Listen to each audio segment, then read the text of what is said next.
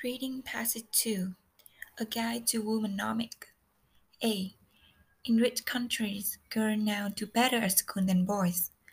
More women are getting university degree than men are, and females are filling most new jobs. Arguably, women are now the most powerful engine of global growth. In 1950, only one third of American women of working age had a paid job. Today, two thirds do, and women make up almost half of America's workforce.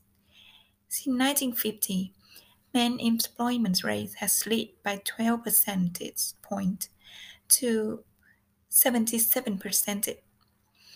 In fact, almost everywhere, more women are employed and the percentage of men with jobs has fallen. Although in some countries, the feminization of the workplace still has far to go. In Italy and Japan, women's share of jobs is still 40% or less. B. The increase in female employment in developed countries has been aided by the big shift in the type of job on offer. Manufacturing work, traditionally a male preserve, had declined, while job in service has expanded. This has reduced the demand for manual labor and put these sexes on a more equal footing. In the developing world, too, more women now have paid jobs. In the emerging East Asian economic forever, 100 men in the labor force there are now 83 women, higher even than the average in OECD countries. Women have been particularly important to the success of Asia export industry, typically accounting for 60-80 of jobs in many export sectors, such as textile and clothing. C. Of course, it is misleading to talk of women entry into the workforce. Besides formal employment, women have always worked in the home, looking after children, cleaning, or cooking. But because they did unpaid, it is not counted in the official, official statistic. To some extent, the increase in female paid employment has meant fewer hours of unpaid housework. However, the value of housework had fallen by much less than the time spent on it, because of the increased productivity afforded by dishwasher, washing machine, and so forth. Paid nannies and cleaners employed by working women now also do some work that used to belong in the non-market economy. The increase in female employment has also accounted for a big chunk of global growth in recent decades. GDP growth can come from three sources employing more people, using more capital per worker, or an increase in the productivities of labor and capital due to new technology. Since 1970, women have filled two new jobs for every one taken by a man back of the envelope calculations suggest that the employment of extra women has not only added more to GDP than new jobs for men, but it also achieved in more than either capital investment or increased productivity. Part of the world econo- economic growth a different way, and another surprising conclusion emerged. Over the past decade or so, the increased employment of women in developed economies had contributed much more to global growth.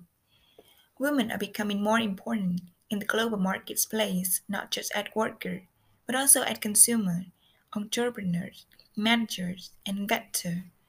Women have traditionally done most of the household shopping, but now they have more money of their own to spend. Surveys suggest that women make perhaps 80% of consumer buying decisions from healthcare and home to furniture and food. E.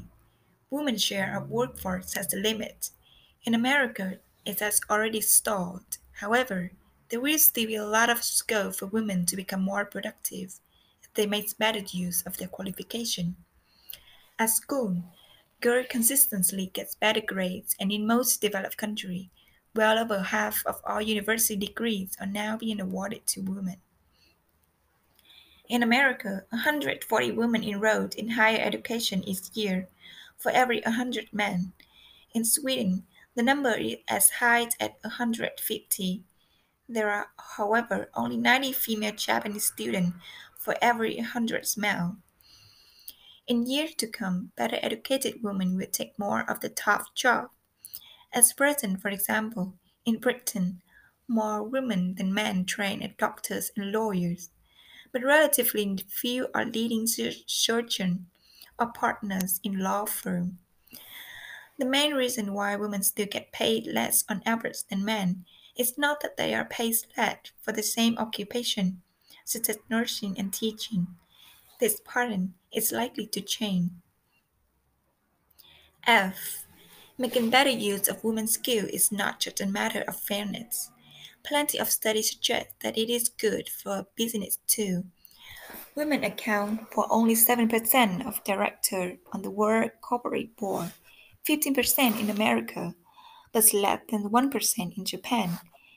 Yet a study by Catalyst, a consultancy, found that American companies with more women in senior management, management jobs earn a higher return on equity than those with fewer women at the top. At the top. This might be because mixed teams of men and women are better than single-sex groups at solving problems and spotting external threats. Studies have also suggested that women are often better than men at building teams and communicating. G. In poor countries too, the underutilization utilization of women's stunned economic growth.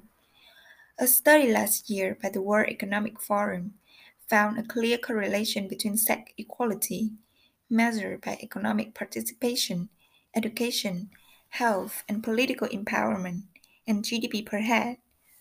Correlation did not prove the direction of causation. However, other studies also suggest that inequality between the sexes harm long-term growth in particular, there is strong evidence that educating girls boosts prosperity. It is probably the single best investment that can be made in the developing world. Not only are better educated women more productive, but they raise healthier, better educated children. There is huge potential to raise income per head in developing countries, where fewer girls go to school than boys. More than two-thirds of the world illiterate adults are women. Age. It is sometimes argued that it is short-sighted to get more women into paid employment. The more women go out to work, it is said, the fewer children there will be, and the lower growth will be in the long run. Yet the facts suggest otherwise. Data show that countries with higher female labor participation rate, such as Sweden, tend to have a decline in fertility has been greatest in several countries where female employment is low.